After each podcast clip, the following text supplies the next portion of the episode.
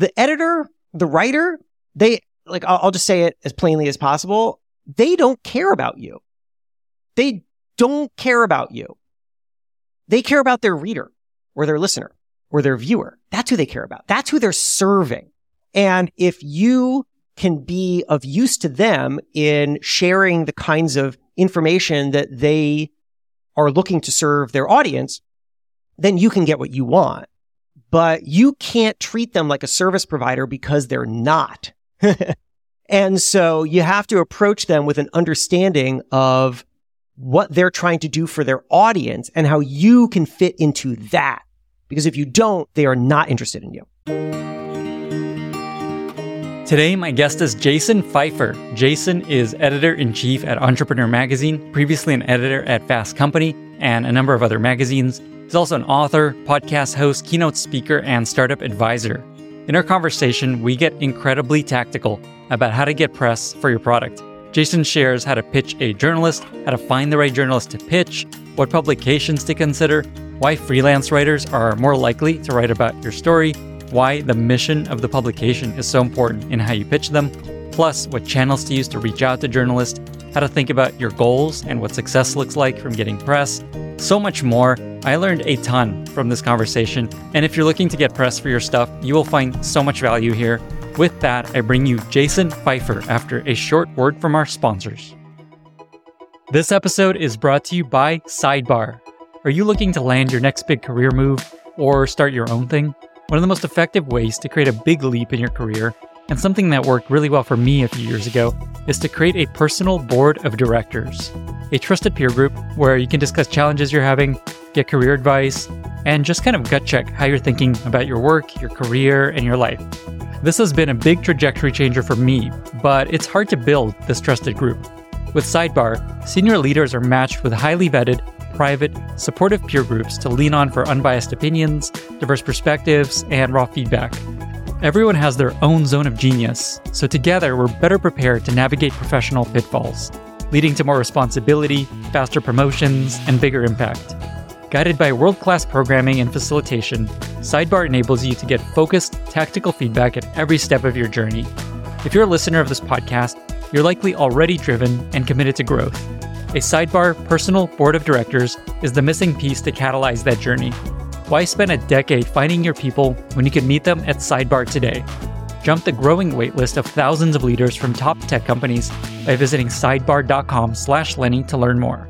That's sidebar.com slash Lenny. This episode is brought to you by Maui Nui Venison, a mission based food company bringing the healthiest red meat on the planet directly to your door. I actually joined Maui Nui Venison earlier this year after hearing their ad on the Tim Ferriss podcast, and I'm excited to be spreading the message further. Not only does this company provide the most nutrient dense and protein dense red meat available, their operation produces the only stress free, 100% wild harvested red meat on the market. That is the only one of its kind in the world actively managing Maui's invasive axis deer populations, helping to restore balance to vulnerable ecosystems, food systems, and communities in Hawaii. Also, it is seriously delicious, not at all gamey, and easy to cook. My wife and I made stew and steaks and all kinds of grilled goodies with the meat. We also feel great about it as a protein from an ethical standpoint. I highly recommend trying their all natural venison jerky sticks for an optimal protein snack, as well as a wide variety of fresh cuts, all available in their online butcher shop. There are limited memberships available, but you can sign up and get 20% off your first order at mauinuivenison.com slash Lenny. That's mauinuivenison.com slash Lenny. Jason, thank you so much for being here and welcome to the podcast. Lenny, thanks for having me. It's absolutely my pleasure. We've actually collaborated on a couple things recently. And as we were chatting about some stuff, I was asking for advice on how to help a startup I'm working with get press. And you shared a bunch of killer advice. And so I asked if you could just come on this podcast and share similar advice for how to help startups get press. And here we are. Yeah. I'm really happy that you asked me to do that. This is something people ask me about a lot. I've been in media for decades. I've worked at a lot of different magazines. Obviously, I run Entrepreneur Magazine now, but I was at Fast Company. I was at Men's Health. So I've seen a lot of different sides of media. And it is a very misunderstood tool, uh, particularly for people in business. And so I love demystifying it. Amazing. I'm excited to learn all this too. And so thanks for doing this. Yeah. First question is just as someone in press, how Mhm. much volume is there coming at you from startup founders and PR people trying to get you to write about them and you and also just reporters that you work with? Yeah, uh, it, it's tremendous. It's it's like ridiculous. Uh, I would say that by the time we're done recording this podcast, I'll have I don't know. I mean, it could be anywhere from like thirty to fifty pitches in my inbox. Uh, it comes all day. Now, to be clear, most of that is garbage in the real garbagey sense, right? It's a lot of completely unrelevant press releases that were sent to me and Mhm. a bazillion other people. But within there are definitely some people who have spent the time to reach out very specifically to me. And everybody in media gets some kind of volume like that. To reach out to somebody in media is to be shouting over a lot of noise. Wow. I imagine we'll get to this later, but I'm curious just what percentage of those are PR people and press releasey versus like a founder or someone that is like, you know, doing it themselves. the the percentage of direct messages from founders that I'm getting is is low. I would say probably 20 25%. And then the 75% is PR in some capacity, either targeted PR where somebody's intentionally reaching out to me or mass blast press releases. You know what's crazy is I've been getting a lot of these now. Like people think I'm some kind of journalist and they're just like embargoed announcement, product launch. It doesn't take much because you just end up on some list. Yeah. And what's really interesting, and we'll talk about PR later, I, I know, but one of the great insights that you can get into the challenges of that industry is how completely automated a lot Mm. of it is, Mm. where a lot of people in PR are not thinking specifically about how to tell the right story to the right potential media outlet. And instead, what they're doing is they're just playing a numbers game and they're just blasting it out to everybody. And that means that you could end up like I, I write I write this newsletter, uh, right? I have I like Entrepreneur Magazine is the thing that people obviously would pitch, but then I have this like newsletter where I don't interview anybody. There's no opportunity to be featured in my newsletter. And I still get pitches to the newsletter because somebody saw it and dropped it in some spreadsheet and it just, now I get it. And I think that's a real disservice to entrepreneurs who are paying for people to do that. Mm. And I really hate that. Yeah. Okay. So we're going to get into the meat of just like how to actually do this well, but a couple more questions just to set a little context. One is in terms of impact. What kind of impact have you seen from getting press for a startup in terms of growth for their product specifically? So it's a really wide range. I have had entrepreneurs tell me that a single story in Entrepreneur Magazine, like the print magazine or just online, will drive more, you know, whatever, more app downloads, more sales that month than any of their paid marketing efforts. But then I have also heard entrepreneurs tell me that it didn't do anything for them or that it did one very specific thing for them, which is to say maybe some potential partner read it and reached out and it started an interesting conversation. It's all over the gamut. And it's a really important thing for people to remember is that this is not something that I think that you should bank on a- Mm. as a, as a strategy for growth. It's a great add on. But if you think that press by itself is going to solve your problems, you're, you're wrong because it, it, it might, but it's way too unpredictable. Is there anything else along those lines of just when it's worth somebody investing time into getting press, either stage of startup, type of startup, any just general broad advice of like, you should not be spending time on trying to get press versus like, this is a really good opportunity for you? think about press the same way that you think about raising money, which is to say, you do it when you know what the money is for. And you should do it when you know what the press is for. A lot of people reach out to me at such an early stage that if we wrote about them, it wouldn't get them anything.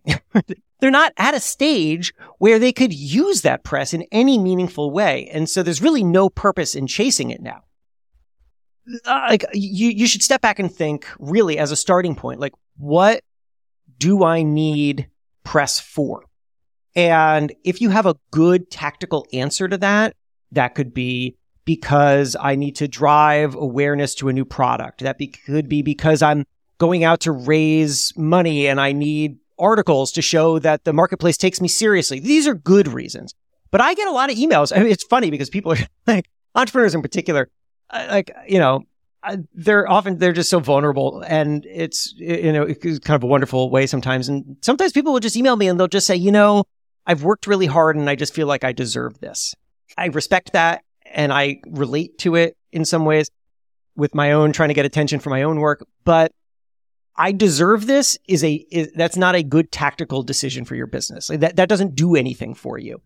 And so I would put that to the side and only think of press as like you don't go out and raise money if you don't know what the money is for. You shouldn't go out and try to get press if you don't know what the press is for. I'm curious to hear other examples when it's not when it's a bad idea because as a like as an outside observer, I would always love to get more attention for my product and more people to be aware of it, more people to check it out. Is there an example or anything that comes to mind of like, there's no need for you to do that in this moment or for this product? Oftentimes it's not even about the moment, but it's about the publication. So mm. I'll give you an example. I spoke at an event once and afterwards this guy comes up to me and he has like a small hot dog uh, food uh, truck business in Washington D.C. Mm. So he's you know he's got like a couple trucks and he's doing good business selling hot dogs, and he wants coverage in Entrepreneur Magazine. Like he's like, oh, how can I get a feature? And the problem with that instinct that he has is that he's really directing his energy in the wrong place because if he is selling hot dogs in Washington D.C then I understand what press is for for him. Press is to drive hot dog sales. That, that's what he wants to do. Entrepreneur is not going to do that for him. Full stop. Why? Because entrepreneur reaches a national to international audience. So that means that 99.5% of the people who would read a story about this guy have no ability to go get his hot dogs, which means that that was wasted effort. So fine. It, was it that hard to come up and talk to me at the conference? No, but like scale that out, right? Like how many emails is he sending that are like that? How much energy is he putting into chasing things that ultimately don't have good direct value to him? What he needs to do is think, okay, my goal, get more people to buy hot dogs. Where am I? I'm in Washington, DC. How can I reach people who are interested in food in my market? So stop chasing entrepreneur and start chasing the local eater or the food section of the Washingtonian or something like that, right? That small shift can give you a lot more payoff for your effort. This is a good segue to just let's just dive into how to actually go about getting press. And I know you yeah. kind of have this three step structure for thinking about it. Maybe just start with what are the three steps and, and then we'll dive into each one. Yeah, sure. So, I mean, look, it's, it's, it's pretty simple, right? Step one is prep. You want to be thinking about how to tell your story. You want to be thinking about the kinds of stuff I just talked about. What is press for for you? Everything that you need to do to orient yourself towards what is this opportunity and why am I chasing it and how to make the most of it. Step two is figuring out who to pitch. Not all press is created equal. There are not reasons to just go chasing everybody arbitrarily. The hot dog example is a good one. So finding the writers and editors who you're actually going to reach out to, who are going to be most receptive to you and also making sure that because you did the prep, you can figure out how to tell your story in a way that they're going to be interested in. We'll talk about that. And then step three is the actual pitch. What does it mean to reach out to these people, to engage the writers and editors? How do you find them? What do you send them? What are you telling them?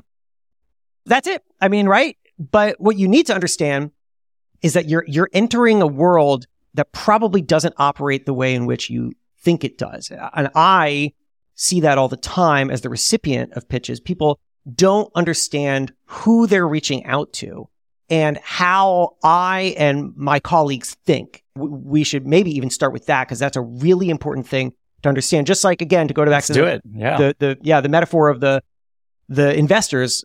You don't reach out to an investor if you don't understand what that investor does, what they're interested in, or what kinds of companies they invest in. You you can't do that with media either. So I get pitches every single day along the lines of how do I get coverage in Entrepreneur Magazine? How do I get a feature in Entrepreneur Magazine? Right. And to me, it always feels like they're ordering uh, like a hamburger from me, right? Like, how do I get a hamburger from Entrepreneur Hamburgers, right? Eh, they're, they're treating me like a service provider, like that my job is to provide press. And I get it because, of course, if you're an entrepreneur and you're looking for press, then the writers and editors out there seem to be in the business of writing about people. And therefore there's some service that they seem to provide and you're trying to figure out how to get it. But that's not how the media thinks of themselves, right? The, the editor, the writer, they, like, I'll, I'll just say it as plainly as possible. They don't care about you. They don't care about you. They care about their reader or their listener or their viewer. That's who they care about. That's who they're serving. And if you can be of use to them in sharing the kinds of information that they are looking to serve their audience, then you can get what you want. But you can't treat them like a service provider because they're not. And so you have to approach them with an understanding of what they're trying to do for their audience and how you can fit into that. Because if you don't, they are not interested in you. I love that. And more even specifically, what is it they're trying to do for their audience? I imagine it's just have something interesting that they want to read, something they can learn, something they're like, wow, I'm really excited to read this. Yeah, but it's going to be more specific based on the mission of each publication. So, for example, I've worked at two separate business titles. I was a senior editor at Fast Company for a number of years, and now I'm the editor in chief of Entrepreneur Magazine. The the the decision that is made about whether or not a story belongs in a publication, it was totally different hmm. based on these two publications. So I, I, can't speak to Fast Company now because they've gone through a couple leadership changes. I don't know what their mission is, but back when I worked there under Bob Safian, he was the editor in chief. That was really a magazine about where business is going. And the stories that were in the magazine were all supposed to be in some way representative of the evolution of business. And so when people would pitch, what we'd really be looking for are, are there insights into, in, in, in what this person is doing that other people could read and say, aha, that helps me understand where this industry is going or that industry, or that helps me think about how I can shape my own company to match current trends, that kind of stuff.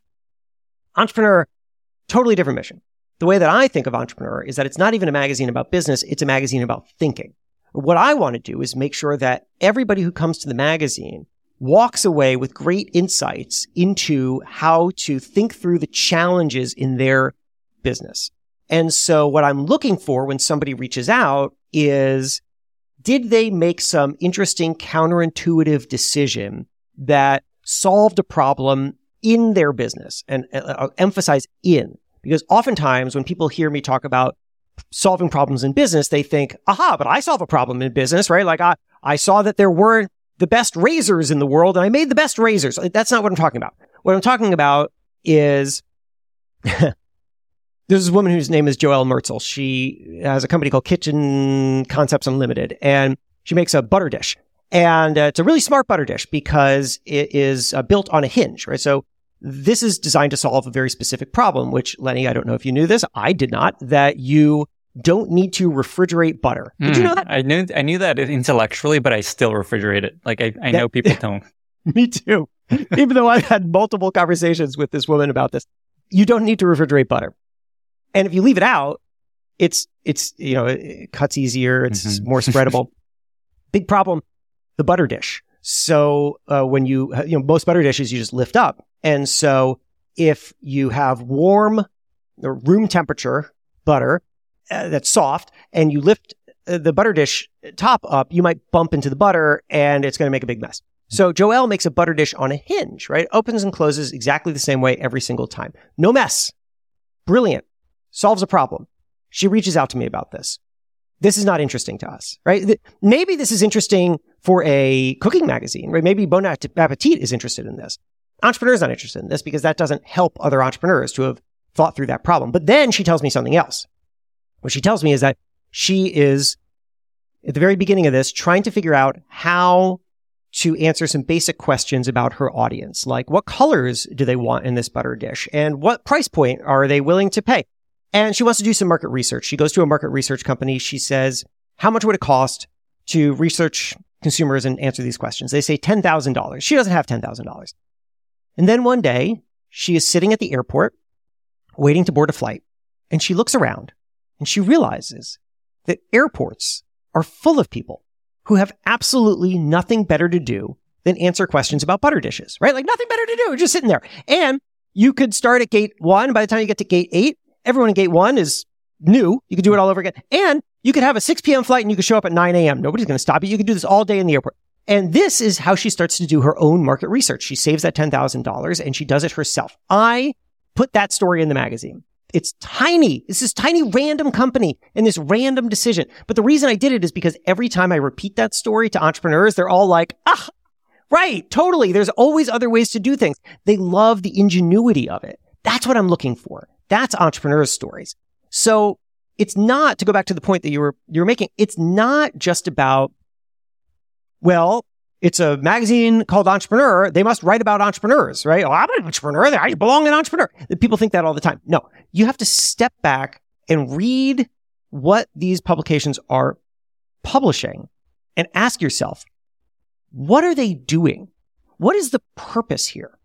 The editors and the writers are making decisions about what goes in this magazine and they're making decisions about how the stories are constructed. Why are they doing that? Who are they trying to reach? When you start to see it through that lens, you start to see the pattern and you get an understanding, a real instruction manual for what it actually means to pitch these publications. That is such an interesting insight. I had no idea that that was something you should be thinking about.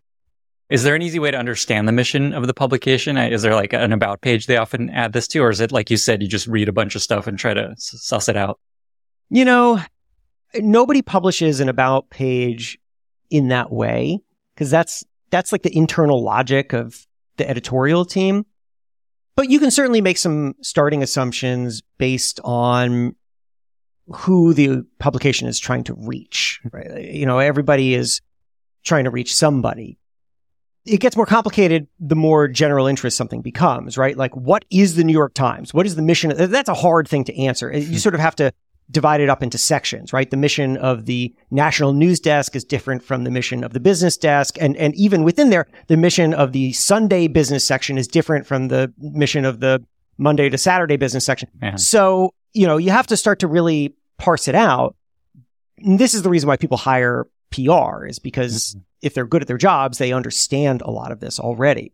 But I really do think that if you spent time with the content and your starting point is, I understand that this publication is trying to reach X. Right? They're trying to reach these people. Then you can start to see the patterns of what it is that they're doing. How are they telling stories? What do these five stories all have in common? They have something in common. There's something that they're all doing. And you can certainly read the tea leaves and try to figure it out. Awesome. Okay. Feels like we've already gone into step one around prep. What else is involved in preparing to get press? if we're talking about prep, the very first thing that you need to do is what I had said earlier, which is just ask yourself, what do I need press for? And you need a good answer to that question. And once you have that, the next thing you should do is you should start to think about, well, what's interesting about my business? Mm-hmm. and oftentimes it's not necessarily what you think. And you can be guided in a way by what's happening in step two, where you start to think about who you're trying to reach out to. Because, for example, the story that somebody might tell me at Entrepreneur is going to be different than the story that somebody might tell Cosmo. There, there's a reason for a company to end up in both Entrepreneur and Cosmo, right? Maybe the product is for young women and so Cosmo might be interested in some kind of uh, product feature or including the product in a roundup of some kind of products. Whereas entrepreneur would do the entrepreneur focused story. What did this founder do? How did they, right? Like you can take your, you can think about your story and kind of break it up into a whole bunch of different little pieces and then figure out which piece goes to what media. But oftentimes people make the mistake of trying to do that in reverse, which is to say that they kind of decide what narrative they would like to have out in the world. And then they just go around to different publications trying to sell them on that. I, I get that all the time. A lot of my pitches that I'll receive in my inbox are somebody who hasn't really thought at all about what entrepreneur publishes, but instead just has something that they would like to get out into the world. Uh, I mean, a, a good kind of dumb example is uh, yesterday somebody sent me a an email about a company that had just hired a new president. I, I don't care about that. like, that's not useful to my audience at all. I'm sure that there is a trade publication, right? Let's say that there was a company in the restaurant industry. I'm sure that a trade publication that follows the blow by blow by blow of a of a, a, restaurant industry might be interested in your new president, but I'm not because you hiring that new president isn't useful to my audience. Stories in entrepreneur are not really about the person that I'm writing about. They're really about the audience. They're really me serving the audience through the stories of the people I'm writing about. That's not useful. I wish that they had spent a moment and thought about that, but they didn't. So once you start to think about who it is that you're trying to reach, you can step back and say, well, what part of my journey is going to be most relevant to them? And I would push you to be really, really creative about it. Because if you go back to the Butterie example, the butter dish, that, that little funny story about the airport, I mean, who else is writing about that? it's, it's not central to her story as a brand. It's not central to her sales pitch. It was just for us. It was, we were probably the only publication in the world who cared about that, but mm. I really cared about it. Amazing. Okay. So just kind of summarizing what you shared, yeah. think about the goal. What are you trying to get out of press? And right. goals could be awareness of what we've done, something new, investor interest. What are, what are some other, other common examples of goals that you see for trying to get press? So yeah, awareness of something new, but does also doesn't have to be awareness of something new. It could just be continued growth, trying to reach into a new marketplace. Uh, you know, that's fine. I, I mean, you know, anything, anything that's tied to uh, growth uh, or reaching a new customer cool. base okay. would make sense. That right? makes sense. Um, but it could also be that you're looking to position yourself in your mm-hmm. own marketplace a little differently. So I see, for example, a lot of people, a lot of big companies knocking on my door because we don't just hear from startups. We hear from major companies as well who are pitching stories. And I know why they want to be an entrepreneur. They want to be an entrepreneur because they're trying to position their brand as also being relevant to small business owners. And so it's helpful to have that kind of context because coverage in entrepreneur can help them go out to the marketplace and say, look, we're also reaching XYZ people, right? So sometimes it's not even about a conversion, but rather it's about a positioning. And that's a good reason to also maybe put forward your executives. Sometimes it's just about establishing your CEO or your founder as an authority in a particular area because they, you want them to be more trustworthy. You want them to be invited to more conferences because all of that stuff draws more attention to the company. All sorts of reasons to do this stuff. And then, yeah, uh, you know, trying to get in front of investors, trying to get in front of partners. Eh, eh, look, there's a million reasons why being visible can be useful, but you, you need to make sure you understand what you're actually trying to do. Okay. Awesome. That was really helpful. So think about what goal you, you have in mind for getting press. Pick a publication and understand their mission and what their goals are. And then think about some interesting stories that you could pitch them. Not just like we have a new president, but something that you think they'd be excited to share that connects with their mission. That's right.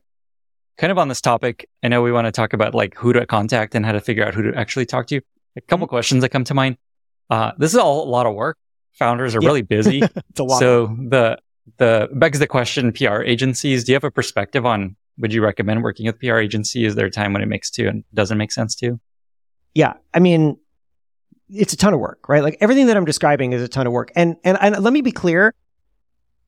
People succeed in getting press without doing any of the things that I'm describing because dumb luck happens in the world, right? You, you know, you could very well just bang out an email to some random editor and they might like it. That is entirely possible, or you could disregard everything that I've just said. What I'm really helping you do is try to optimize your approach. But yeah, hiring PR can cut out a lot of this. Now you're not doing this research yourself. You're not thinking through these challenges yourself. You're working with people who understand exactly how to identify the most interesting parts of your story and then turn them into good pitches. So why wouldn't everyone do that? A couple reasons. Uh, number one, cost. PR can be expensive. So you just have to factor that in. Number two, PR is and can be, I'll say can be a very frustrating journey because a lot of PR people are very bad at their jobs. They're very bad.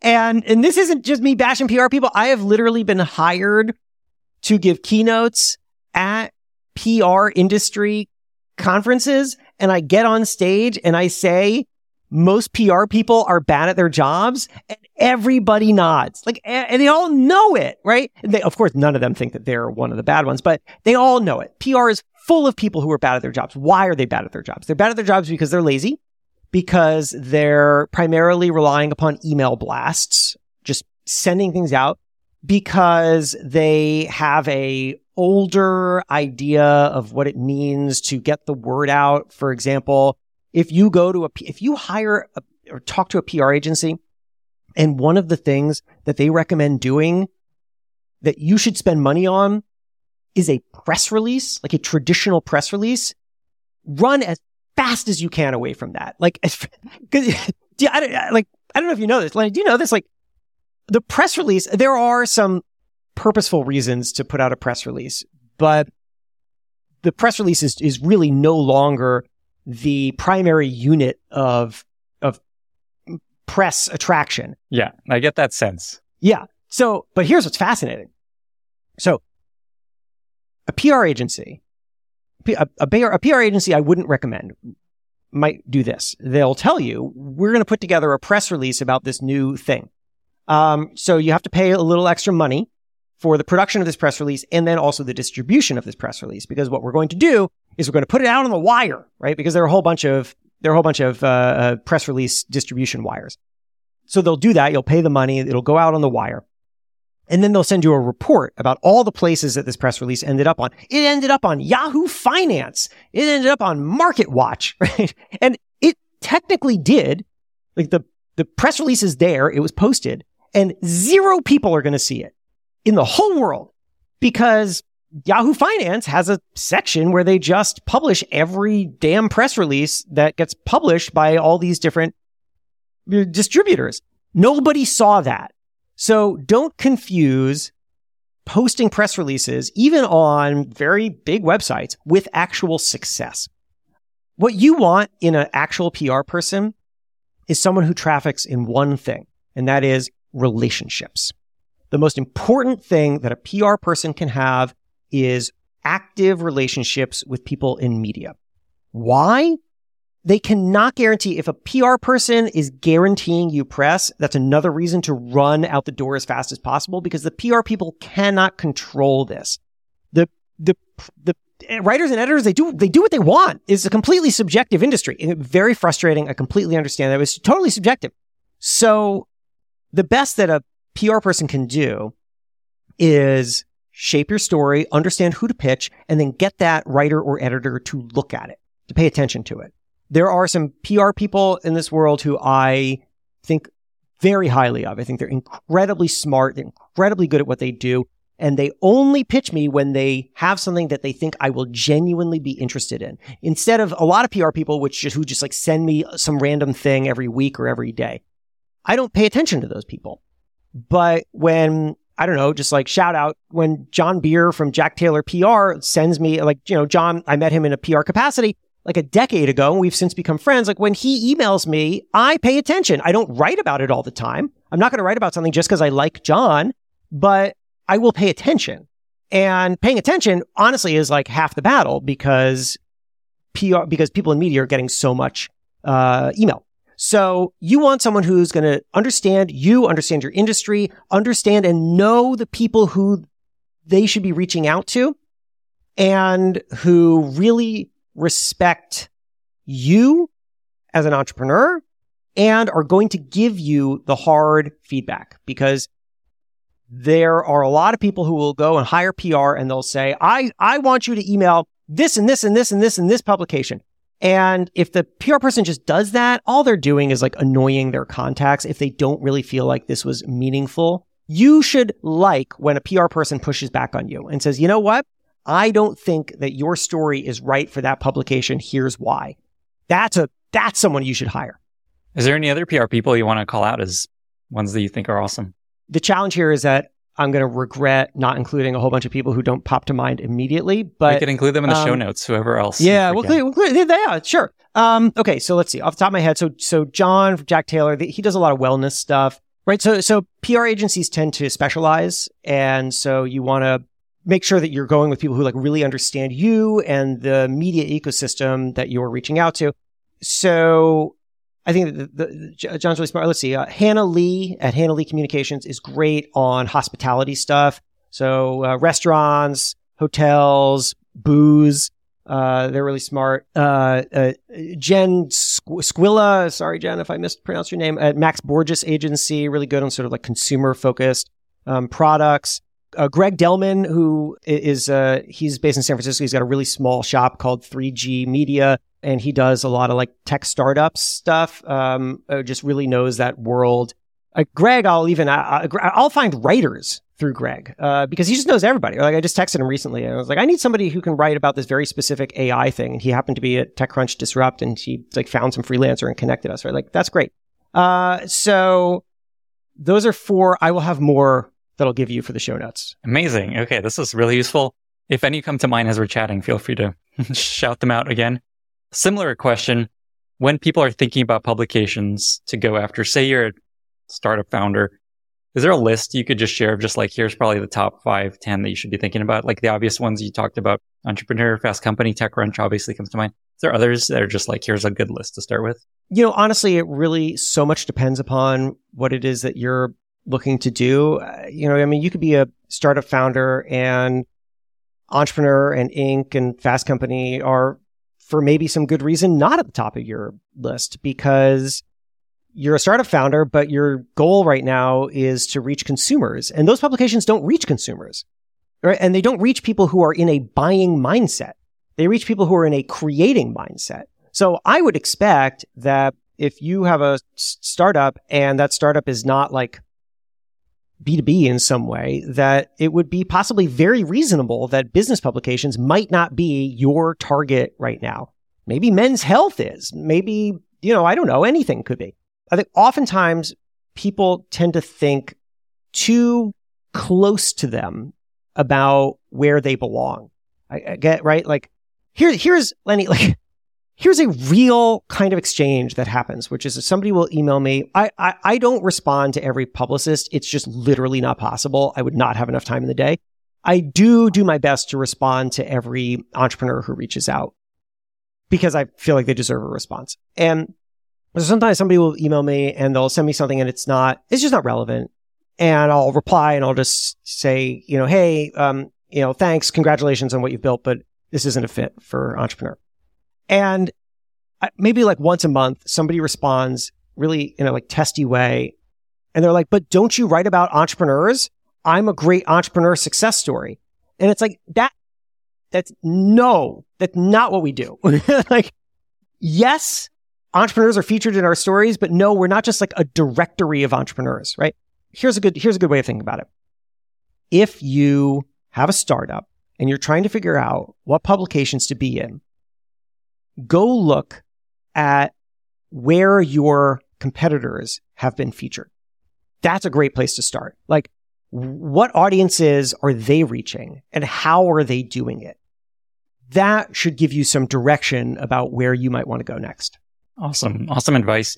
On TechCrunch, do you have a perspective on is it worth investing in getting featured in TechCrunch? I'll, I'll tell you a sort of like personal press journey moment, and then I think that it will translate into the answer for TechCrunch. Amazing. Okay. Something we haven't talked about so far yet is, and this is sort of almost skipping all the steps that we've laid out to like what happens after you get the press, but like the, the point of the press is sometimes to reach the people who are reading it, right? Like you get covered in entrepreneur and entrepreneurs are going to read it and maybe something good will come of it. But sometimes the point of it is not to reach the people who are reading it at all. Possibly a very small number of people are going to read it, which by the way is a real, real possibility because although all of these publications that I have mentioned, Entrepreneur, Forbes, Fortune, Inc., Fast Company, whatever, whatever, these are, these are reaching millions of people. The, the, their websites get many, many, many millions of unique visitors each month. That does not mean that your story is going to be read by millions of people. In fact, the, the largest possibility here is that your story will reach like five to 10,000 people, a small number of people, because these publications are publishing tons of stuff.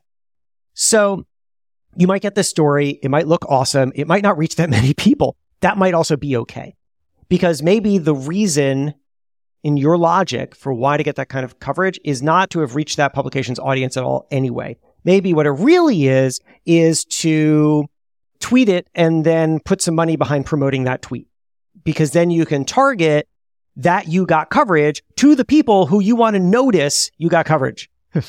and uh, I see a lot of people do that. They'll, they'll take articles that we ran on Entrepreneur and they'll basically turn them into advertisements. And that's really smart because what they got out of Entrepreneur was the social cachet. It was the validation in the marketplace. And then they're going to do something with that themselves. That's really smart. You also see it, right? So sometimes the reason to get coverage is just so you can put it on your website as seen in. As seen in is probably more valuable than anyone actually reading that story to begin with. They probably won't read the story. You might not even have to link it on the website, but you could just get to say as seen in because again, it gives you that validation. Me personally, I am building a small uh, podcast company with my friend Nicole Lapin. Nicole Lapin is this best-selling um, business uh, money expert, and uh, we we have a company. She's the founder, uh, and I'm an advisor, and it's called Money News Network. We have a podcast on it called Help Wanted that we co-host together, and um, we got coverage in Variety, and that was the result of pounding on a lot of doors and finally getting someone at Variety to take interest, and they ran an article about us. Did we get anything from that story in Variety? The answer is no, like nothing. But you better believe that every email we send out to every potential advertiser, to every partner includes the link, right? Variety has covered us. And I guarantee that when someone receives that email, it makes them pay more attention. And I have used it many times too when I reach out to people. Uh, it, it, it, just gives you that validation. So sometimes what you're looking for is a prize to walk around with. And I would, I would bet that the same is true for TechCrunch, which was your original question. Like, why get the funding announcement in TechCrunch? Probably not because anyone's going to care because they read it on TechCrunch, but now you can use that to your own means. And sometimes that's more valuable than the press itself. That is an awesome insight. It also makes you realize you may not feel like it was a success after working, spending all this time getting a story an entrepreneur. It's like, oh, yeah. nothing happened. But the benefits may come later, like weeks, months, years later, yeah. when you start to share exactly that. right. A lot of this is what you make of it. Amazing. Okay. That was extremely interesting. Okay. Let's talk about step two. So initially you prepped, we talked about how to think about who to go after and the mission and goals. Then you get to step two, which is figuring out who to reach out to at a, right. at a publication. Mm-hmm. Okay. So a lot of people make the mistake of emailing me, right? If they, if they want coverage in entrepreneur, they email me. And I understand why they're emailing me. It's really for two reasons. One, I'm the most visible editorial person at Entrepreneur. And so it's easy to find me. It's easy to find my email address.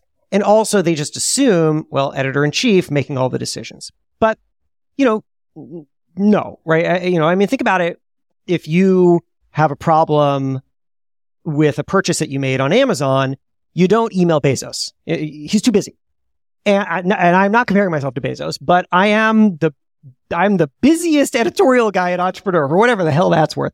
And I, am just not the guy to pitch because I'm, my job actually isn't really to select stories that go in the magazine. My, my job is to work with editors who develop their own ideas. And then I get to say, Oh, that's a good one. Or like, Oh, let's refine that. Or like, I'm not sourcing as much. And so you really should start by looking at who's writing about your subject area. And you can do that by going to the website and surfing around. You can do that by Googling around, but you'll find the answer. Every publication is structured differently. Some people have specific beats.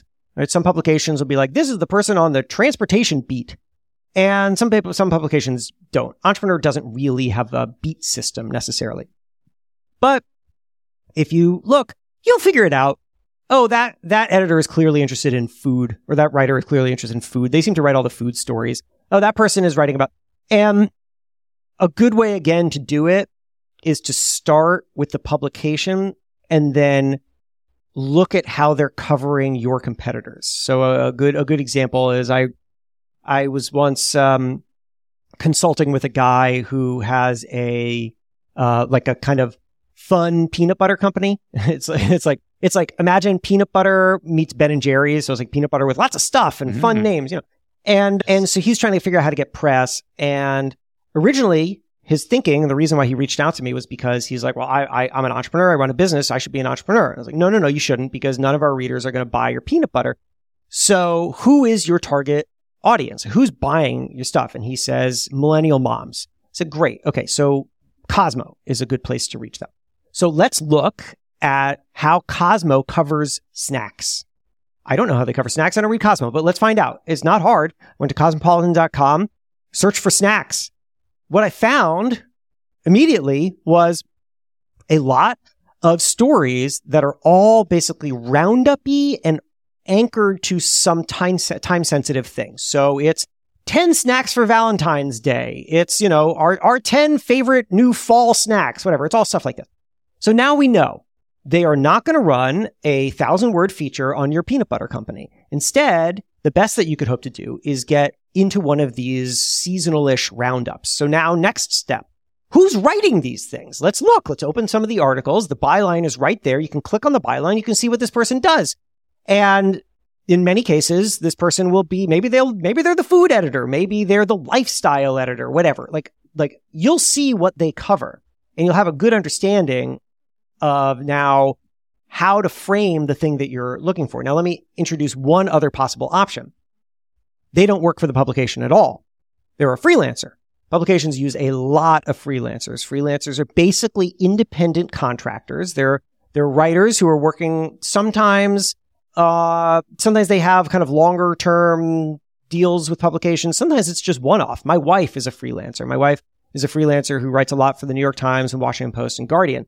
And the interesting thing about my wife versus me is that my wife, whose name is Jen Miller, just so I don't keep saying my wife. So Jen, um, so Jen on a day to day basis as a freelancer is hungrier for stories than me because Jen has to hustle for her food, right? Jen has to find stories and pitch those stories to editors at publications.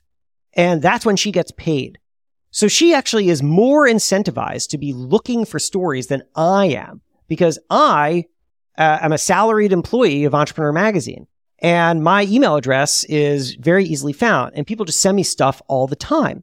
And I should add here also note that a good journalist, a good media, a good writer is not actually sitting around thinking that their job is to wait for people to pitch them so that they can just write about the best pitches.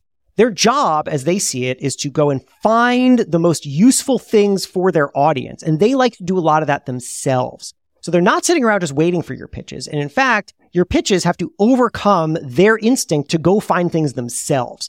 So Jen is constantly hustling. Jen is constantly talking to people. Jen is curious about the world and will spend a lot of time hunting things down. But if somebody reads a story that she wrote and says, ah, I think I have an idea of what this person is interested in, and then tracks her email address down and then emails her, Jen is getting a lot fewer pitches than me. The chances of her reading it are close to 100%. And the chances of her taking it seriously, if it's relevant to any of the publications that she writes for, is much higher than me. So sometimes going to the staff person is not actually your best move. Finding the freelancer who's doing the work is sometimes the better move. So many interesting tactical insights that you're sharing. I love it.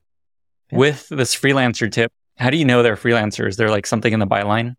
If you find them on the publication's website, so let's say that you go to Cosmo and uh, and you click on a author's bio, if if they're staff, it'll say is staff. If they're not staff, it'll probably say something else. It might say writer. It might say contributor. It might say uh, you know Jen Miller is a writer in Brooklyn, New York.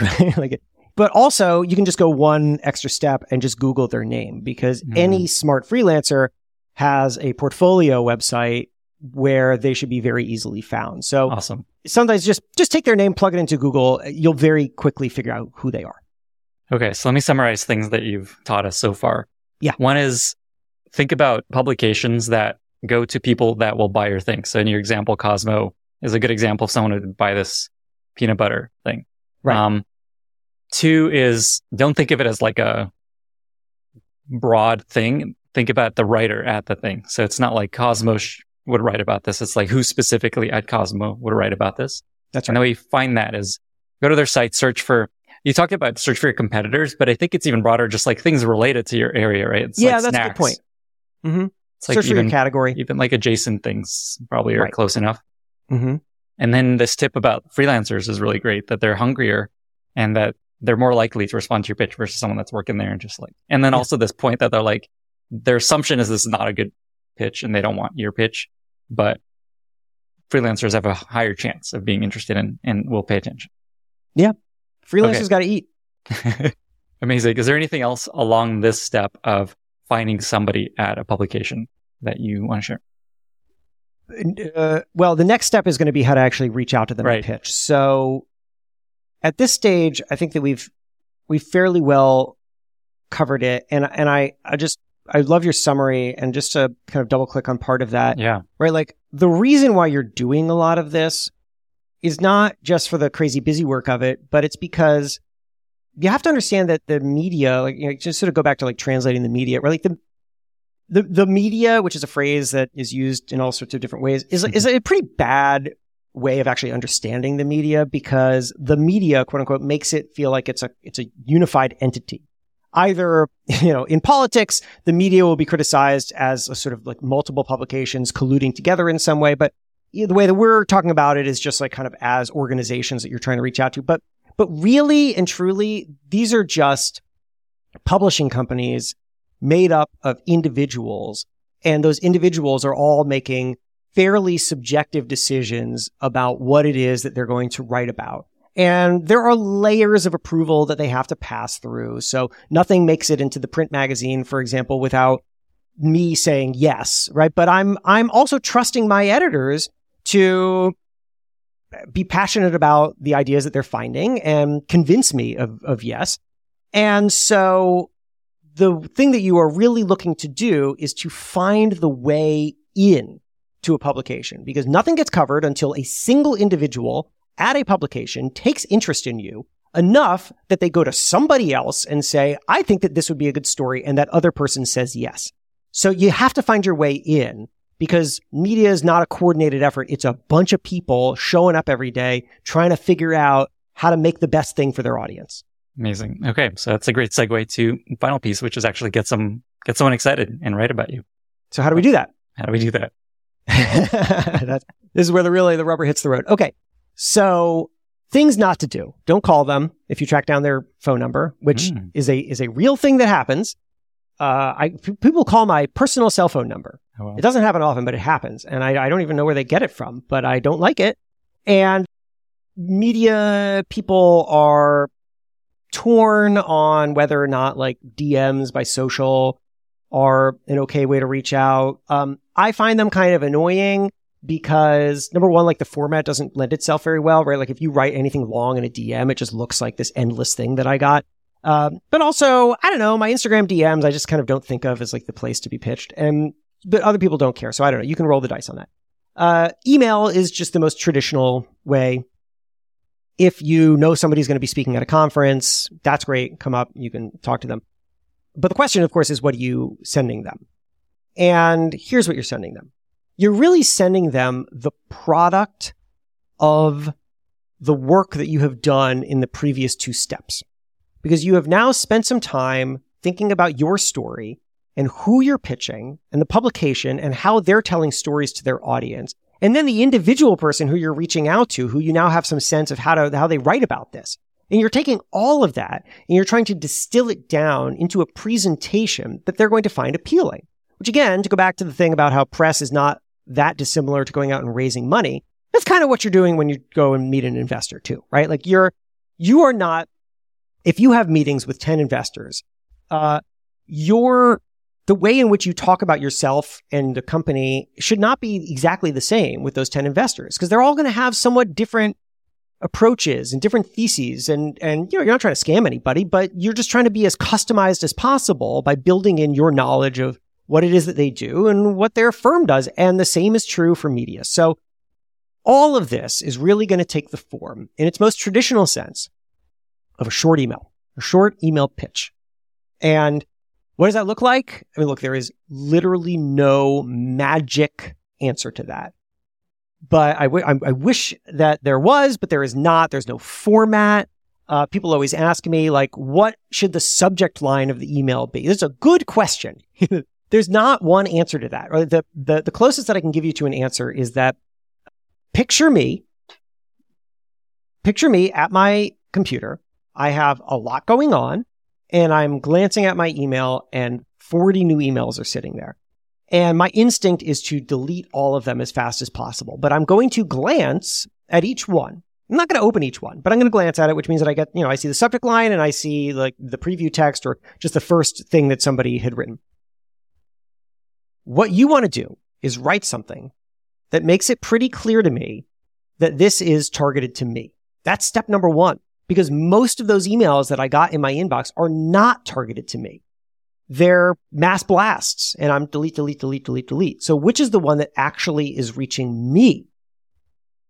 And sometimes you can do that by referencing something that I wrote in the past. I, I see people do that a lot. Don't fake it. People fake it all the time. People email me and they tell me they're fans of my work. They've never read my work. I, it's very obvious, right? Like, don't do that. But if you've read something or if you're familiar with something, if you're familiar with the publication in some way, any signals of that are good.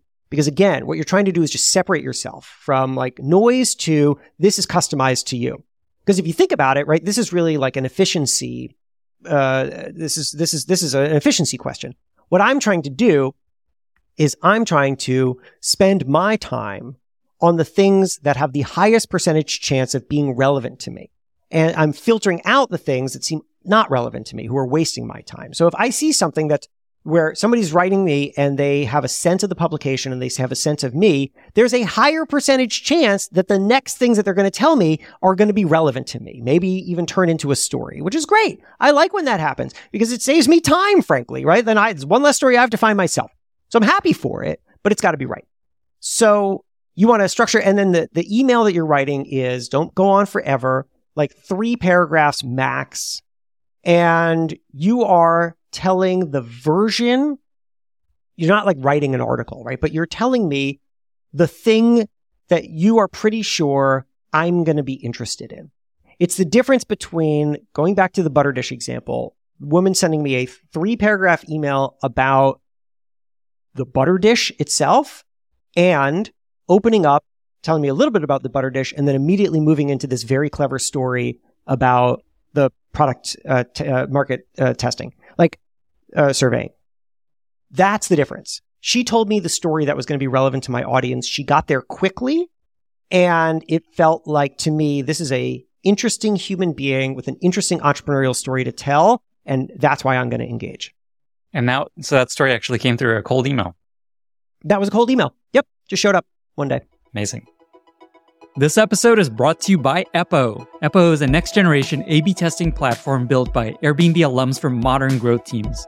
Companies like DraftKings, Zapier, ClickUp, Twitch, and Cameo rely on Eppo to power their experiments. Wherever you work, running experiments is increasingly essential, but there are no commercial tools that integrate with a modern growth team stack. This leads to wasted time building internal tools or trying to run your own experiments through a clunky marketing tool.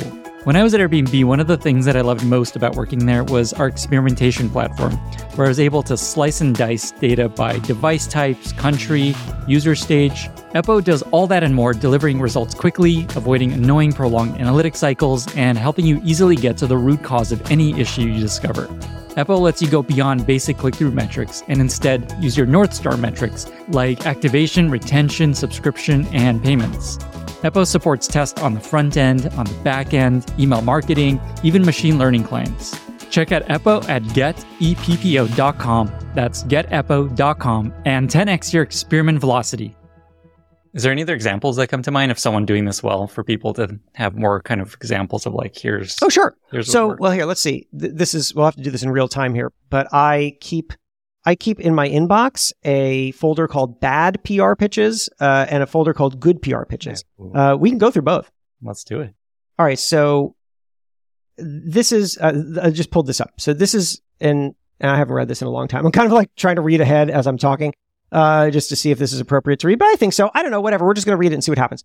All right. So the subject of this was idea for entrepreneur and problem solvers, how the border closures grew my business. So this was sent to me in September of 2020. And this is a good or a bad?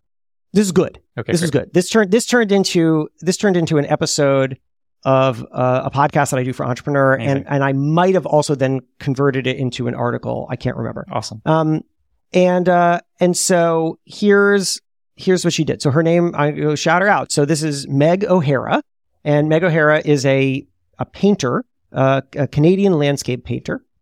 She's got a small business, and she writes, "Hi, Jason." I have an idea for a story I think would be val- valuable and relevant to you, Entrepreneur Magazine, and the Problem Solvers podcast. That's the show I do for Entrepreneur.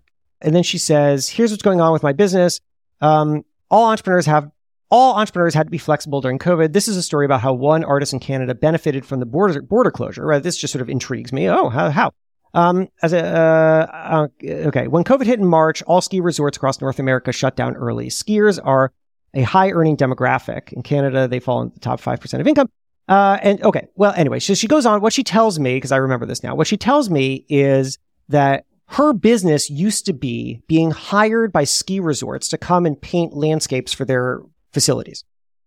And when the border shut down and people weren't going to these resorts anymore, she had to come up with a completely different way of doing her business. And so she started to think, well, I can't work for these resorts anymore. They're not hiring me. But all these skiers who used to work at the resorts who have seen my work or who used to ski at the resorts who, who were fam- maybe familiar with my work, um, they're not skiing either. They probably are sitting around wishing that they were skiing. They'd love something to see of their favorite ski location. And they also have money sitting around because they're not spending it on, on the ski resorts. So then she lists off the problems and the solutions in bullet points, Hmm. which I love because she has listened to the show, the Problem Solvers show, which is structured in exactly that way. Tell me the problem. Tell me the solution that you came to. So she lists it off. Here are the problems. Uh, you know, the skiers can't come. People are spending more time at home. The solution: I create artwork for ho- uh, you know for their homes that depicts their favorite views from skiing as they were right. So um, she goes on and on and on. I read this and I just think, you know, there is something here about what this person did to reinvent their business at a time in which one marketplace shut down, but it created a new one that I think people would like to hear because at that time, everyone was thinking about how to reinvent themselves and their business. And, you know, even though I reach people who have very complex and large businesses, sometimes it's really a beautiful thing to hear a single individual who does the simplest thing in the world, which is put paint to canvas, talk about how she did it for herself, because you can extract these wonderful little lessons about how to reinvent yourself that I think are going to be relevant to a very broad audience. So Meg sent me that email. I replied and I said, I like it. And we did it. It's so that, that's a good example of someone who, who spent time understanding my work, down to the structure of how I'm communicating and then sent me a pitch that very quickly and clearly seemed customized to me and told me her story in a way that I could imagine telling my audience. At that point, it's a pretty easy yes. That is an amazing example. I just took some notes on things that she did right based on things you've shared in the past. So even just from like the subject line or the first sentence, it was clear that she knew you. She knew you had this podcast. She knew the magazine. And she even expressed this is like specifically, you're going to be interested in this. Yeah. She mentioned how this, she has like a story. She starts like immediately with a story. There's not like the value prop of the company. Here's what we do and here's why we're awesome. Mm-hmm. And then, and then the lessons, like the mission of entrepreneur you talked about is like insights and lessons that people Mm-hmm. achieve. And she just went straight to here's what we've learned. So That's right. I could see, I could see why that resonated. Yeah, it was great. And she, the, the, the next thing that made it a real success, by the way, Mhm. for her was that once I got her on the phone, she was, and I find this, this is a, this is a make or break thing for me because I can still, I can talk to somebody and then kill the story Mhm. or not run the podcast, right? She was willing to be open about challenges. I mean, she had, written, she had reached out because of challenges, but not everyone is. I will get a pitch from someone who is presenting like, oh, you know, we had this challenge in the business. But then when I talk to them, they act as if there was no problem or the problem was, was really small and, and their ingenuity uh, immediately made this a very successful business. And that's not interesting to me because uh, success stories are not interesting. They're, they're not interesting to anybody. right? It's not useful for you to just hear that someone else succeeded. What's useful is for you to hear how someone else faced challenges that you faced and got through them so that you can see, aha, that's an interesting strategy to use for me. I hate success stories. I love problem solving mm. stories. Mm. And that's why when I talk to an entrepreneur, I expect them to be really open about that stuff. And if they're not, I basically lose interest. The hero's journey. I'd love to hear another example, but before that, hearing this, obviously it takes a bunch of time to do this for a founder. I guess two questions, just like how many places should somebody probably try to reach out to to make, give them a chance of being successful? And then uh, do you have any thoughts on how much time they should put into something like this? I know it's a very broad question, but yeah, it's there? a really broad question. So again, this is in some way why, in a large way, why a lot of people hire PR because PR can just move this along. They can reach a lot of people very fast, whereas you as an individual cannot. You know, one way to think about it is you're going to be on the hunt. I mean, you're going to, you're going to try to make this work and you're going to take a couple bets and hope that some of them pay off. Another way of thinking about it is, you know, this is a passive activity and I'll spend some time at, when I'm reading media, thinking about this, kind of developing an idea. Another thing that you can do follow media, follow, follow a bunch of writers and editors on social media. Meg, I can't remember the order of operations here because I, I know that Meg follows me on Instagram now because she's DM'd me many times and I, I respond to everybody. I can't remember if she followed me before, but she, she might have. Uh, and maybe she even DM'd me a few times, right? You know, usually it's like somebody's responding to like a Instagram story or something. Um, and, and I've seen a lot of people use this strategy with me. And I think that it's a really smart one, which is basically before you ever pitch, just get me to recognize your name.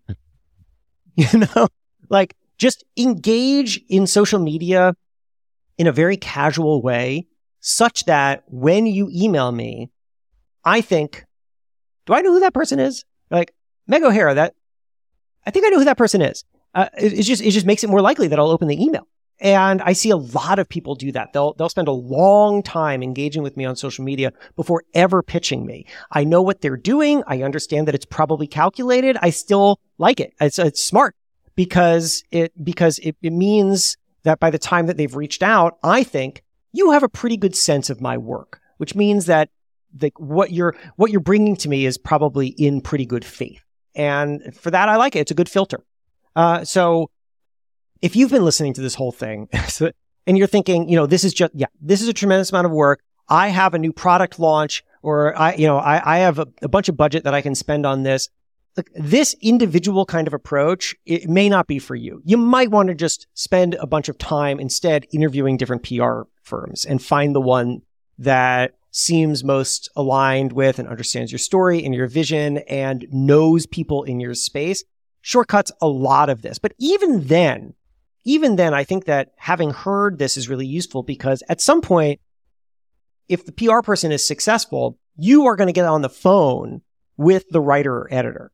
And it's very useful to understand how they think, that they're not there to serve you, right? That, that this, this isn't a service that they're providing you. So you better understand what they're entering into this with and what they have in mind. When they're asking you questions, they're asking questions thinking this is what my audience is going to be curious about. This is how I'm going to drive this person in this interview towards the kinds of insights that my audience are going to find gratifying. So the more that you understand your who you're dealing with, the better.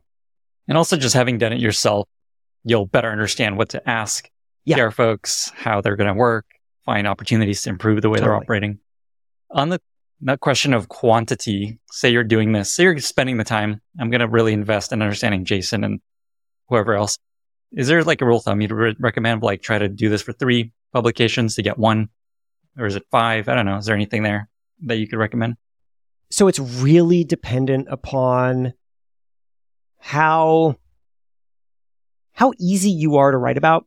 I mean, I just sort of like, no, right? Like if you are a, if you are a, like some kind of B2B service, especially in some kind of very niche or wonky space, you're just it's going to be really hard for you to get pre- like so hard that it might actually not even be worth trying because hmm. there are other things that you can do, right? Things that we haven't even talked about yet. Like you could You could say, you know what? Screw it. I'm not going to try to get coverage for my company. Why don't I just try to position myself as an expert? Right? Totally different kind of approach, right? Where instead what you're maybe trying to do is just hook onto the news, try to get a quote uh, or a perspective to a reporter who might be writing about something. Uh, you know, I get these all the time. Uh, you know, some something breaks, some some some news breaks, and uh, people start reaching out to me, and they'll say, you know, this just happened in the news, and uh, my client, or sometimes just the individual, you know, I have this insight into this, and here's what I would say if you want to interview me. Hmm. It's not going to be a feature about you. You're not going to be the subject. There's no photo of you. You might get a quote. You might get a quote in a story, which again is all you need to be able to say as featured in on your website. So that's the reason why people do that. So sometimes it's about that. Sometimes it's about, you could just be a writer, right? You might try to just pitch authoritative articles by you to different publications, get yourself out in that way. Um, sometimes, again, it's, it's just, it's, you're not going to be able to be easily written about. And sometimes you are. Sometimes you made some insane technology that everyone's going to be talking about and it's going to be super easy for you to get press. At which point your hit rate is going to be much higher.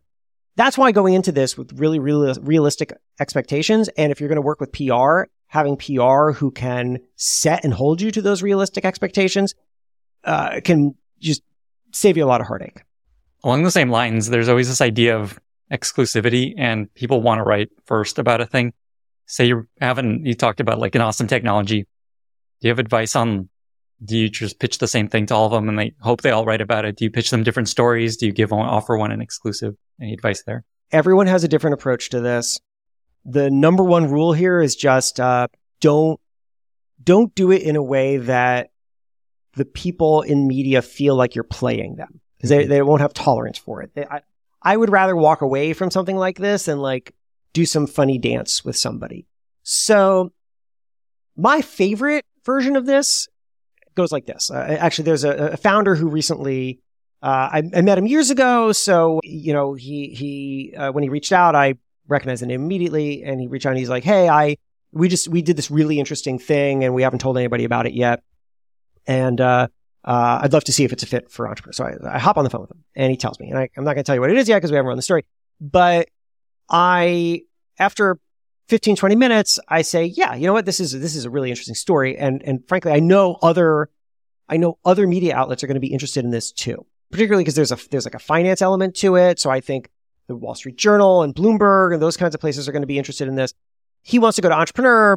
Uh, for whatever reasons he wants. I mean, I think probably uh, uh, two, because number one, he wants to position himself towards that audience. And then number two, there's a trust factor. He knows me in a way that he doesn't know the editors over there. And so he feels like I'll probably treat the story uh, more carefully. So we worked out a deal, uh, which he proposed. And the deal is that we'll get the exclusive and there's going to be like a three hour window after our story runs and then they're going to start responding to everyone else. Like, and then they're going to start talking to other people, or maybe they'll even line it up and, uh, and, you know, and reach out to some other media. And, um, that's fine with me, right? Like, I, I, I understand. And we're going to create a little embargo window and we'll go first and then they're going to talk to everybody else. Sometimes you can offer an exclusive to someone in that you're going to release the news to everybody, but only one media outlet is going to get the interview which works really well if you have a big personality. So for example, recently, recently a company that Mark Cuban has invested in offered us that, right? They're like, we have this news. We're going to reach out. Uh, we're going to send the news everywhere, but we're going to give you the exclusive interview with Mark Cuban. Like he's going to do one interview and he'll do it with you. You know, like you can parse it out in any way. You just want everyone to feel like you're being upfront with them. And that they're getting something special as much as possible. That makes sense. You touched on this relationship piece, and that's something I wanted to ask. It feels like in tech, a lot of reporters end up writing a negative story because a lot of times that's what people want to read. Why is this destroying the world? Right. Like I actually had a fast company do a thing on me and I talked to the reporter and I had no idea. Was he going to just completely tear me apart or is he going to be really friendly and positive over what I'm doing? And I have no idea. And it just comes out. Yeah. Like it's not like I look at it before it comes out. Right. So do you have any just advice to give you a set help you know if this is going to turn into something positive or negative. I know you have no idea. What happened, by the way? Was it positive or negative? Super positive. I was very happy with it. Yeah. Okay, good. yeah. Good. I'm glad to hear that. Yeah. So part of it is the publication itself, right? Uh, like entrepreneur and I would say fast company are just sort of not in the business Mm. of running negative stories. And the reason is because it, does, it doesn't serve our audience. Like, you know, uh, my audience is coming to me to learn things for their business. It- like, tearing somebody apart just doesn't help them in any way. Um, so part of it is just like what ecosystem are you dealing with? You can also look at the past work of the of the writer. And if you work with a PR person, it's funny because occasionally somebody has like accidentally forwarded this to me, uh, and I'll see like the dossier that a PR agency will put together on me you know? But like a pr agency if if if they set you up with an interview with someone they'll usually do some digging and they'll find uh, you know what does this person usually write about? What kind of stories they do? What are they generally interested in? So you can have a sense right? Like are they what kind of what kind of thing are they doing? And you know past that I, I, I there's also a question of like well what are you doing in the world right i mean if there if there is something somewhat controversial about you, and especially if you're engaging with uh, uh, an outlet that is interested in that kind of stuff, there's a halfway decent chance they're at least going to explore it with you and ask you about it. And if you're like weird and cagey with them, uh, they're going to think that there's more to it, and they're going to start like digging more. But I, the ultimate answer here is that like every part of this, and this has come through, I'm sure, in in, in our whole conversation every part of this process is really out of your control. Like, does somebody pay attention to you? What do they write about you? Like, when do they write about? All of it is outside of your control, which uh, again is the, is the reason why it's not smart to think about press as a primary strategy for driving growth. It's, it's a, it's a good add on, but these people are going to do what they're going to do. The best you can do is, is read the tea leaves.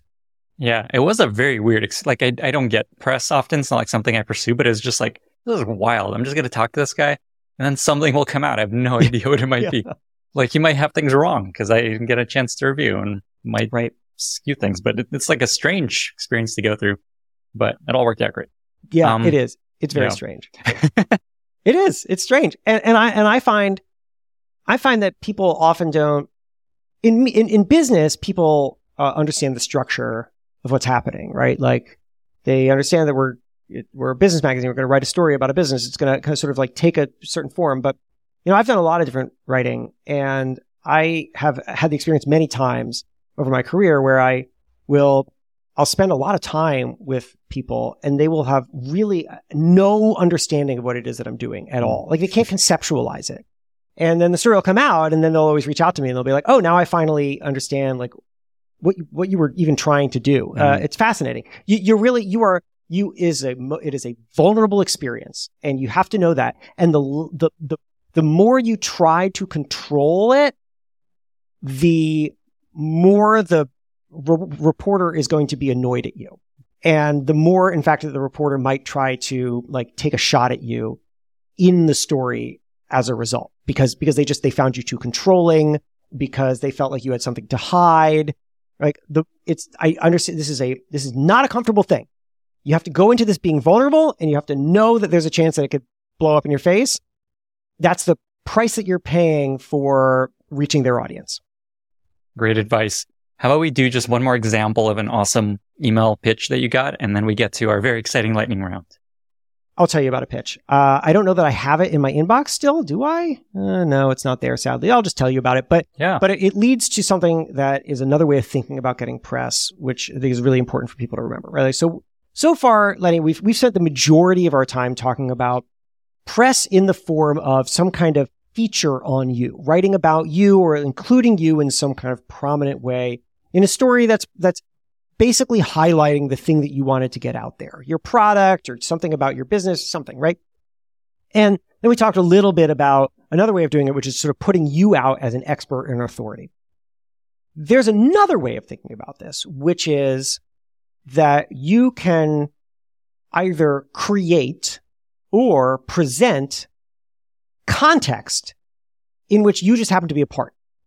So here's the here's the story pitch that I got that leads into this. Okay, so th- this is years and years and years ago. I just started at Fast or at Entrepreneur, and I uh, hear from a guy named Fred Ruckel, and Fred Ruckel has got a cat toy, and it's called the Ripple Rug, and it's basically like imagine a rug and then a another rug uh, kind of on top of it, but but ill ill suited uh, so that the, like the, the rug is lumpy. Like there's a lot of Mm. lumps and there's, and there are holes.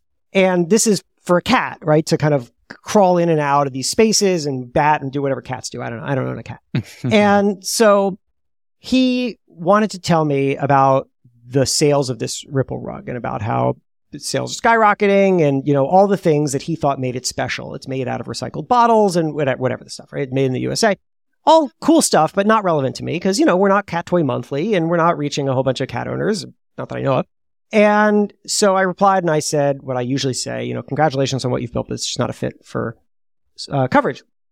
Now, Fred stumbled his way into this, but he did really a very smart thing because what he responded with was he said, totally understand if you're ever interested in learning about a gigantic scam that's happening on Amazon and eBay that we've been caught up in, let me know. So, you know, it's like, oh, well, uh, that, yeah, I guess I am interested in hearing about that. So I said, tell me more. And he sent me this long email. Fred loves long emails. And I got him on the phone and had him explain. And finally, I understood it. So this is, and maybe people are familiar with this, but this is a, this is sort of known as like uh, Amazon to eBay arbitrage. Uh, so basically the idea here is that Fred is selling his Ripple rug on Amazon, or at least he was then. I don't know if he still is. He's selling his Ripple rug on Amazon. Uh, but there are a lot of people who are copying the listing for his Ripple rug and making their own postings for it on eBay. And they sell it for a slightly higher price. So let's say that, and again, I'm making these up, but like, let's say that Fred is selling his Ripple rug for $30 on Amazon. So somebody will sell it for $40 on eBay. And then somebody buys it on eBay. They find it, they buy it on eBay. They pay $40. So that person gets $40, takes 30 of it, goes to Amazon, buys the Ripple rug, right? And then just has it shipped to the buyer. And so it's, it's arbitrage, right? It's- and, um, and you might think, well, why would Fred care about this? He still gets the sale. The reason he cares about this is because, uh, the Ripple rug shows up at the customer's house and it shows up in a Amazon box, even though they bought it on eBay and they think, why did that happen? And then the next thing they do is they go to Amazon and they discover that it's cheaper on Amazon. And now they feel ripped off. And who do they feel like they got ripped off by? Fred. Because they don't mm-hmm. know about the arbitrager. They don't know that they exist. And so this person who has at this point opened the cat toy and probably had their cat roll around in it now shoves the whole thing back in a box and returns it and Fred gets dinged. And that's why he doesn't like this. And he has tried and tried and tried to get Amazon and eBay to stop this, but he said like they just, nobody seems to care. And all these small businesses are losing tons of money on returns because of this. And I had never heard of this. And I thought it was fascinating. It's like a problem small business owners are dealing with. And so uh, I was like, Fred, do, t- tell, do you know other people who are dealing with this? And he's like, yeah, because I talk to them online all the time. And so he sends me off. And so I reported this whole thing out. I wrote this like three, 4,000 word story on this thing. And Fred was the main character because he was the way to understand this problem. And I did all the reporting and I contacted the platforms and I contacted the people who make the arbitrage software, right? I did a whole report. But Fred got his press because sometimes, and here's the lesson, sometimes you are not the story, but you can be part of the story. And sometimes that means if Fred stumbled into it, but I get plenty of people who reach out and, you know, maybe they have a real estate startup and there's something really interesting happening in the real estate space. And they reach out and they tell me about this really interesting thing that's happening in the real estate space and the role that they happen to play in it. And now I think, oh, well, that's interesting. Maybe there's a story about that. My wife, the freelancer, Jen Miller, she's done this many times where, uh, like, she once did this story about there were, there was a bunch of startups that were all related to helping people like prepare for death in some way or another. She's not going to write about one of them. But when somebody reached out and said, Hey, here's a trend happening and we're one of them. Well, great. That's an interesting story. She wrote that and the, the company that reached out to her, you know, got kind of prominent billing because they were the ones who reached out. So the uh, Barbara Corcoran, you know Barbara Corcoran from Shark Tank? I think so. I think so. Yeah, she's she's just a, she's been a regular on Shark Tank since the very beginning, Mm-hmm. uh, and she made her fortune by building a uh, like a like a real estate company called Mm. Corcoran, uh, realtors, you know, realtors buy and sell property, and the way in which she built this company is fascinating. So Barbara, before she was Barbara Corcoran of Corcoran Realty, Barbara Corcoran was random New York City realtor, Barbara from New Jersey. And she was trying to figure out a way to distinguish herself from the masses. She came up with an idea, which was to take her own sales data, right? The only window she has into the Manhattan real estate market at that time is what she is buying and selling, or, you know, what her clients are buying and selling, what she is facilitating. She has that data is going up or down relative to last year. She puts all this data together in what she calls the Corcoran report. And she starts sending the Corcoran report out to the New York Times and the New York Post and whatever. And because nobody else at the time was putting together a report on the health of the Manhattan real estate market, everyone started reporting on the Corcoran report as if it was an authoritative thing. And it's produced by Barbara Corcoran, which immediately put her in the position of being an authority in this space.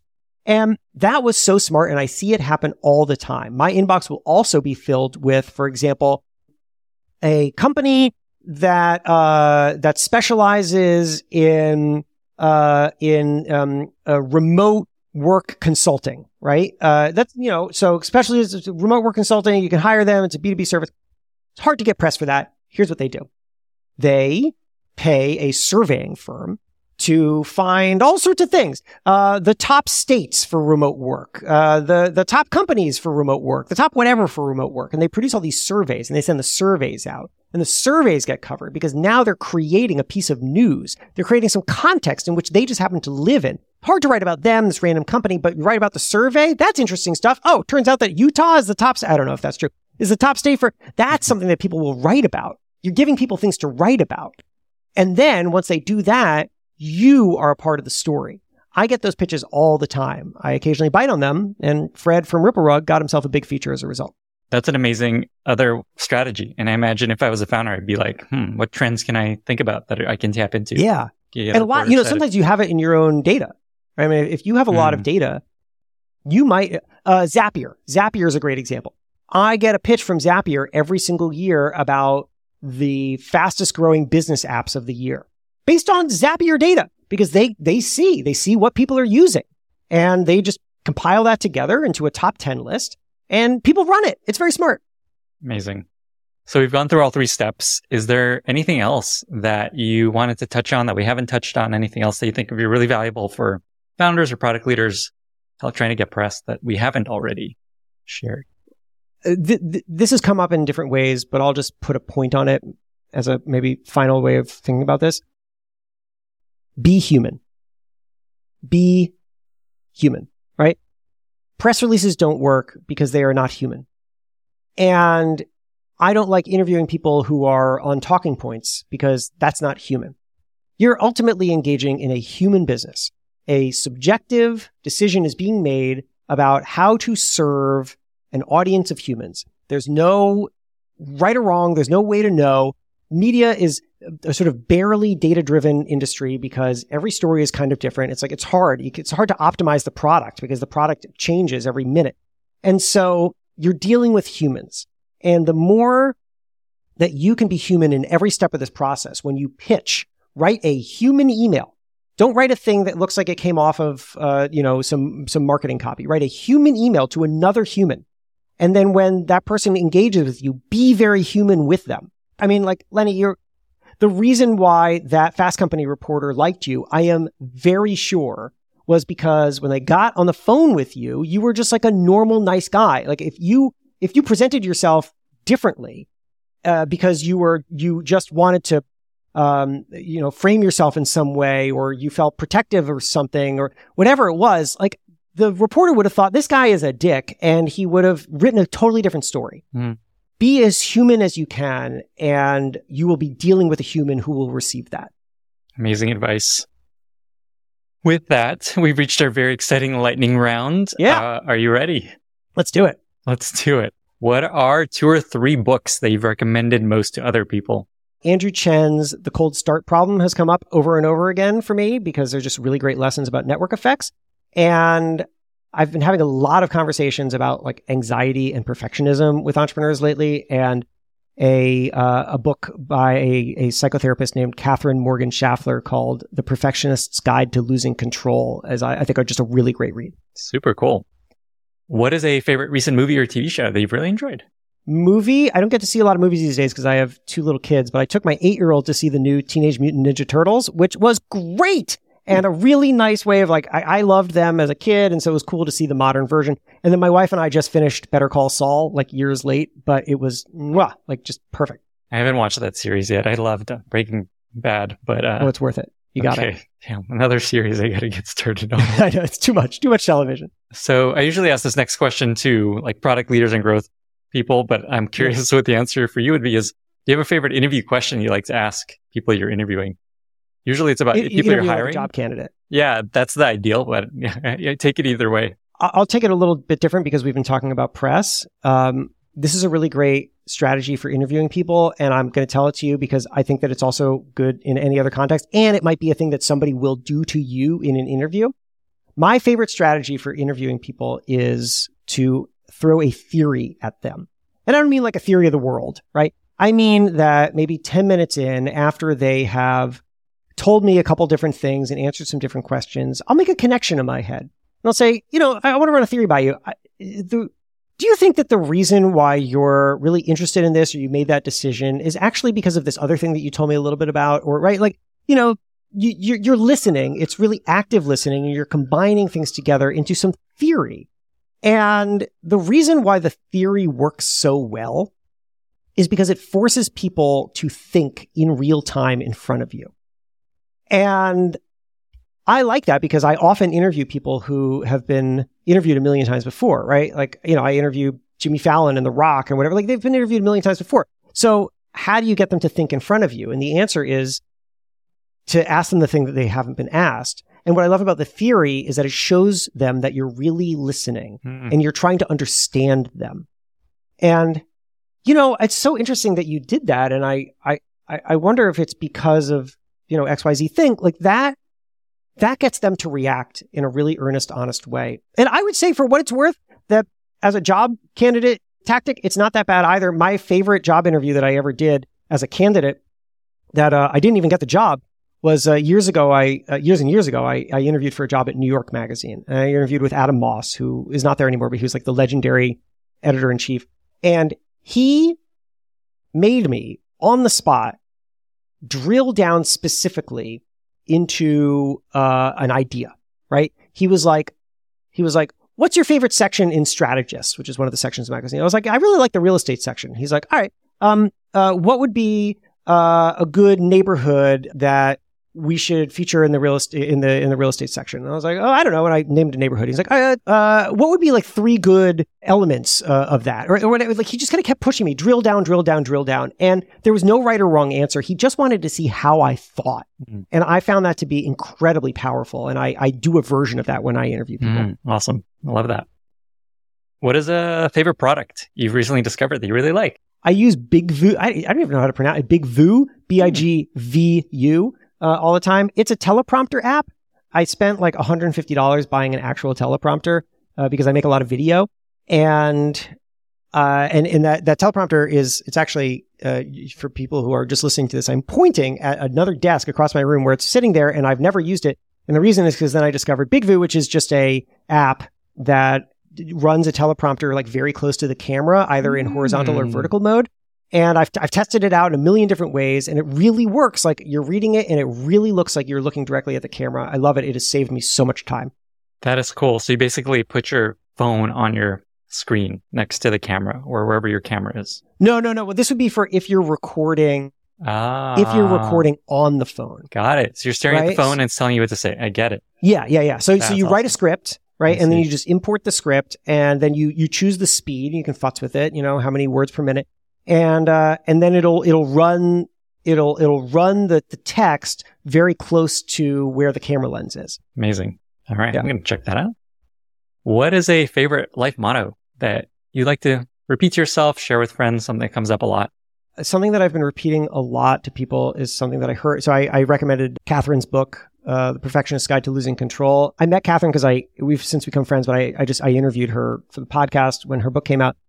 And we were talking about feeling overworked and stretched, being stretched too thin. And she gave me this question, which I think about almost daily and I repeat to people all the time. And that is, what's the point of building something if you can't maintain it? And I love that question because I, like probably everyone listening to this, pushes themselves really hard.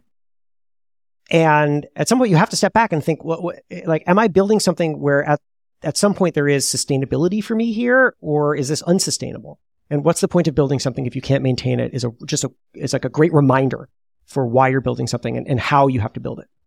I have a very similar quote that uh, my sister's partner once said that has stuck with me forever, mm. which hmm. is life is maintenance. Basically, everything that you buy or bring into your life, you have to maintain. Like, yeah, we got a new air conditioner. Now we have a guy that comes every year to check it. Got a mm-hmm. generator. Someone's got to check that thing all the time. we got a toy. Now I got to think about where does it go? And right. do we throw it away? Do we keep it? Like everything that you bring into your life, you have to maintain basically for the rest. Yeah. Of its, really true. Yeah. So it, it's really, I think specifically for work, it's like you start a new project, you're going to have to like, you're going to have to maintain ma- it. Maintain it. Like this podcast, right? It's like, do you want to start a podcast and do it forever? Like that's, yeah, that, that's a part of it. It's part of starting something is you have to maintain it. Yeah. Yeah. Uh, you know, I know we're in the lightning round and we're like we've we've defied the logic of lightning rounds, but I'll just add one other thing to that, which yeah. is that I had this interview. I interviewed Michelle Pfeiffer for the cover of the magazine, and one of the things that I thought was most fascinating was that, so she started this fragrance company and uh, it's called Henry Rose. And she said the major difference between um, making movies and building a company that she found was that when you make a movie, all the work happens in the beginning. Like you make the movie and then the movie is out and then you are done. Like you don't have to work on the movie ever again. And she was not really mentally prepared for a company being the exact opposite, hmm. that the launch of the company is actually the start of the work. And that, and it has a kind of, it, there's an endlessness to it. And it, she said that it, it, took her like, like a, like a solid year to adapt to that reality. And then it became fun. But I think it's a thing people forget. Mm-hmm. Love that story. It's cool that you got to interview Michelle Pfeiffer. Yeah, she's great. Final question. I was reading your profile online and you said that the only reason you were able to achieve what you've achieved in life and got to where you are today is something that you called the opportunity set B. Oh, yeah. Can you just explain what that is and why that is so important to you? Oh, yeah, sure. So, in front of you right now, like you, Lenny, you, everyone listening, watching, there are two sets of opportunities uh, opportunity set A and opportunity set B. Opportunity set A is everything that's asked of you. So, uh, if you have a job, it's what your boss expects of you. If you have your own company, it's what everybody expects of you. And doing good at those things is, is really important.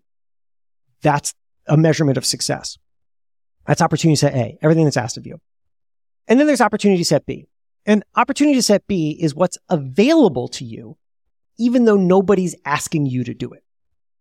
And that could be, again, if you have a job, that could be taking on new responsibilities or joining a new team or something. Uh, but, but personally, it could be, it could be pursuing a hobby. It could be starting a podcast because you like listening to podcasts. It could be anything. What I have found throughout my own career is that opportunity set B is always more important, infinitely more important. Because the thing is that if you only focus on opportunity set A, then you are only qualified to do the things that you're, you're already doing. But opportunity set B is where growth happens and where you push yourself in different directions. And I found a long time ago that it was just really helpful to think about these two things. Oftentimes, maybe we don't do opportunity set B because we don't know how it's going to pay off or we don't know where we're going to find the time. But I have always found, always, that engaging in these things of what is available to me around, what's available to me right now around me that and there's nobody's asking me to do leads to the next growth either because it because it turns into an actual opportunity or because it informs some future opportunity. I got to Entrepreneur Magazine, zero zero people when I became editor in chief, zero people said you should hit the speaking circuit. You should get really good at being interviewed on podcasts. You should write a book. Nobody said any of that. My job was to, to make a good magazine and direct the editorial of the brand. But all those things were available to me. And once I recognized that, I realized that I can pursue them. And in doing so, also think differently about who I am. Am I a magazine editor? Not really anymore. That's one of the things that I do now. I think of myself as a, as, as an entrepreneur, as, as a person who, who is now in the business of helping others. Like I'm an entrepreneur who helps entrepreneurs. That's what I think of myself as. And I only got there because I was thinking, I am here and therefore I can get there. Nobody's ever going to ask me to do it. I have to do it myself. It's the thing that I always think about. And it's the thing that keeps me up at night. What am I doing now that is leading me to something else? I'm the only one who can figure it out. Beautiful. It reminds me of a recent podcast guest's advice, which is the best way to track your progress in your career and in life too, is just measuring how many oh shit moments you have. Because those are the moments where you're growing, you're doing something. I think it maybe it's an example of an opportunity set B where it wasn't the default path. It's like, oh, I think I should do this, even though it's really hard. Yeah. What a beautiful way to end it. Jason, not only do I want to start working on press, it feels like very achievable to get press now. Like that was really energizing. like, holy shit, I could do this. I could just find some people, pitch them. Here's how I do it. So, yeah. uh, not only that, I'm going to look for some opportunity set B routes for myself too. Thank you so much for being here. Two final questions. Where can folks find you online if they want to reach out, maybe pitch you on their uh, story? And, uh, how can listeners be useful to you? Oh, uh, so Lenny, thanks for all the work you do, which I, I just really love, and and for creating the space for me to share all this uh, insight. How can you find me? Well, I'll offer two things. So, an opportunity set B is like a good launching point for both of them. So, uh, I wrote a book. It's called Build for Tomorrow. It is meant for anybody who's going through any kind of change in their lives or their work. Uh, and I, there's an audiobook version that I read myself, but also hardcover and ebook. Just find it wherever you get books. Uh, again, it's build for tomorrow. Uh, opportunity set B, that whole thing is actually a chapter in the book. So mm. I go mm. into a lot more detail there. And then if you want to get in touch and also get those kinds of things, I have a newsletter, which is called One Thing Better each week. One way to improve your work and build a career or company that you love. Again, the kind of opportunity set B is that that's the kind of thing that I put out. It's very much about the personal and emotional side of work. And uh, so you can find that by going to the web address one thing better that's one like o-n-e one thing better dot email uh, just plug that in one thing better dot email and oh and and, and I, I said mm-hmm. that's a good way to reach out to me because uh, if you get the newsletter and you reply to it it goes to my inbox. I guarantee i will uh, i will write back to you. Mm, inside track. Jason thank you again so much for being here. Oh thanks lenny. This was so fun. Bye everyone. Thank you so much for listening. If you found this valuable, you can subscribe to the show on Apple Podcasts, Spotify, or your favorite podcast app. Also, please consider giving us a rating or leaving a review, as that really helps other listeners find the podcast. You can find all past episodes or learn more about the show at lennyspodcast.com. See you in the next episode.